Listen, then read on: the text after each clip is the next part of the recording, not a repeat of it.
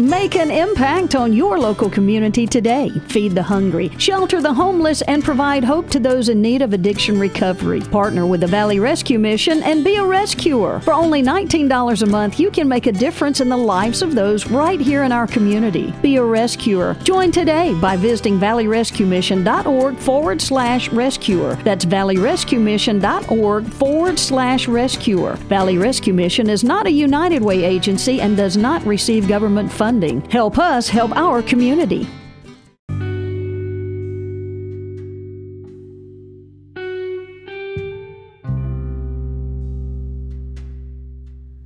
Welcome to Rescued, the podcast. Rescued is a podcast that gives listeners an opportunity to hear firsthand testimonies and accounts from those who have experienced homelessness, hunger, and addiction. It is a podcast that shows how the hope of a better tomorrow and the love of Jesus helped to overcome these challenges. It also includes stories and testimonies of staff and friends of Valley Rescue Mission. We welcome you to listen to Rescued, the podcast, as we continue to serve Christ in the community.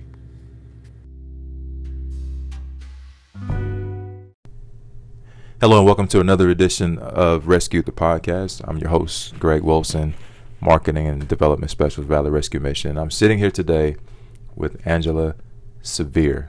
Now, Angela, before we started, you gave me just a little bit of history as to the correct punctuation, I should say, of your name. Yes, Sevier. Sevier. All right. Mm-hmm. And that nationality is? French. Mm-hmm. So, Angela, walk me through the process. I mean, how did you end up here at the mission?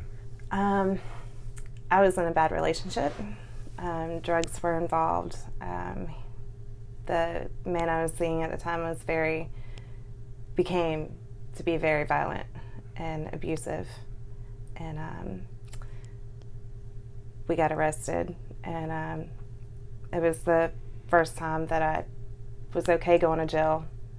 I was safe. I wasn't homeless. Mm-hmm. I wasn't being abused, and the judge asked for rehab, mm-hmm. and came to Valley Rescue Mission. So you said this was the first time that you went to jail. That just jumped out at me, that you were okay. That I was okay going to jail, yeah. So there were others? Yeah. All right. You want to talk about those? The first time I was riding in a vehicle with someone, and wasn't aware of everything that they had on them. Exactly. I knew the little bit that I had on myself, but right. I was stuck with their charges as well. So I did 9 months in RSAT. Wow. Yeah. Wow.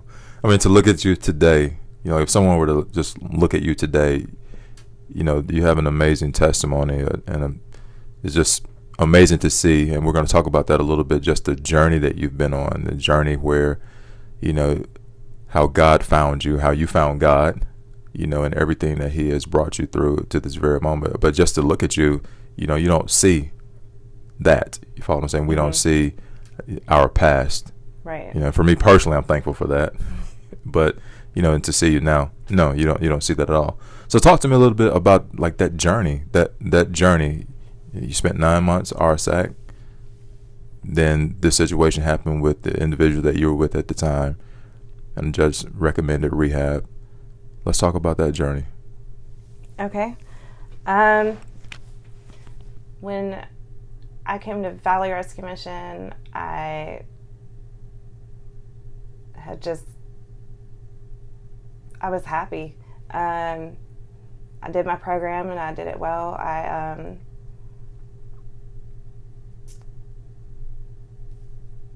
had already been baptized, so later on I became baptized in the Spirit. Mm-hmm. And when I graduated, they had hired me I was in aftercare, mm-hmm. when they had hired me to be third shift security at the shelter, the Women's and Children's Center. All right. And in January, I was promoted to program assistant over the recovery building. Wow, that's amazing.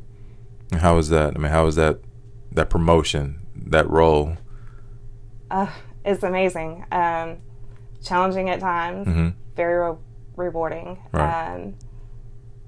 But it's wonderful to be able to help and give back to others just like me. Right. And that was going to be my next thing. Like, what is, you know, for my job, definitely rewarding, you know, and I have certain things that dictate and show me or tell me how or why the job is rewarding. But for you, I mean, what are some of those things that, like, every single day you are rewarded? Yes, you're working, you're getting paid, but what are some of the rewards that you're able? It's amazing to watch as they come in to see where they are mm-hmm. and how they transform over time. Right. And to watch them grow in God, and just to be able to talk to them and minister to them and help lead them in the right direction as far as their sobriety and their growth in their walk with God. So it's great. That's great. So in other conversations that you and I have had, you know, I know that you have gone back to school. Mm-hmm. How was that? Very good. Almost done with my GED. Okay. So hopefully be done in the next week or two with that. All right. All right.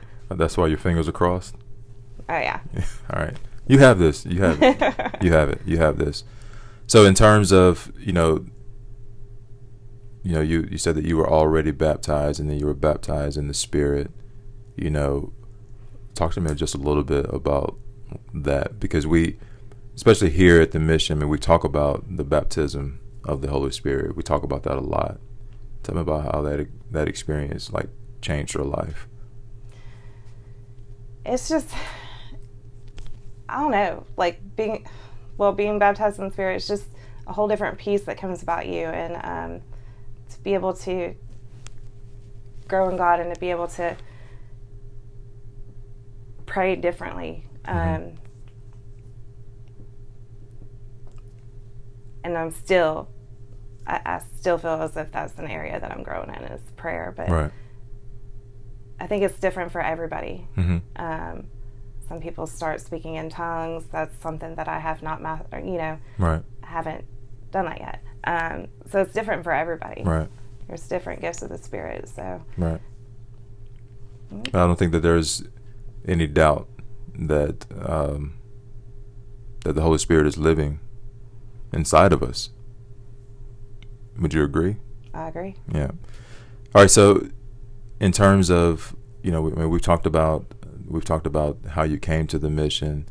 We've talked about, you know, your being rewarded, if you will. Like, every single day, you have an opportunity to talk to the women. We talked about a little bit about your the baptism of the Holy Spirit and that walk, that journey with you. So for someone that was looking at coming into the program, and not just the program, but if there's anyone out there that listens to this particular podcast, and what would Angela say to that individual, regardless of what they're involved in or not? What would be Angela's words of encouragement or advice to those individuals? That anything is possible, and you have to give it your all. You have to be ready, and if you're ready and you're determined, you can do anything. Right. I like that. With God, I think the scripture actually says, you know, with God, all things are possible. Mm-hmm. So that's amazing. What else for us? You have to stay focused. Mm-hmm. You can't look back on your past, and you can't let your past bring you down. Right. What has been one of, like, of everybody completely, like, just your old friends, family, if you need to. Wow. Yes. Yeah. Yes. So, I mean, that just quite honestly just brought up another question that I wanted to ask. And we all go through challenges. You know, daily. You know, I mean, I have challenges in my life, in my role. What has been some of the challenges, or one of the hardest challenges that you've had to overcome? I mean, I believe that God has already given you the victory. Well, what are some of the challenges, or one of the hardest challenges that you've had to overcome? My hardest challenge. And you're twisting in your seat. My hardest challenge is my family, right? Definitely. I come from a family of addiction. It's hard. It is so hard for me because I love them. I want to be around them, but I also know that that's where my addiction started. Right. So, like, as much faith as I want to put in them, I don't really have it. Mm-hmm. And this weekend, for example, when I went to Tybee, it was just huge. Like, I'm worried about my brother or my sister, and even though we're hanging out, like, are they trying to hide the fact from me that they might still be using? Right. You know? Right. And they want me to stay with them. I can't stay with them. I get my own room. So it was just like having to set those boundaries and try to... Amazing. It was a huge step for me to even go out there for a weekend by myself. Right. To even try to put that little bit of trust in my family. So it ended up being pretty good. But it was...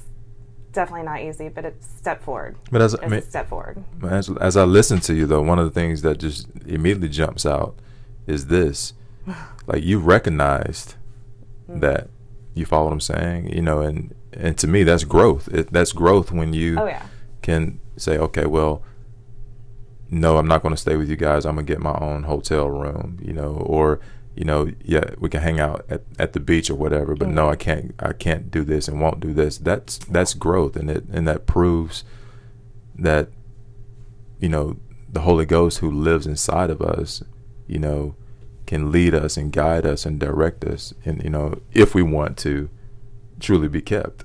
I believe that. But with that growth, before you even can obtain that growth, you have to learn to set the boundaries. Right. Right. That's amazing. That's amazing. Anything else for us today, Angela? I don't know. All right. Well, this again has been Angela. Angela, what is the correct way to say your last name again? Sevier. Sevier. Angela Sevier. All right. Angela, again, we appreciate you coming in for an episode of Rescue the Podcast. Thank you for having me.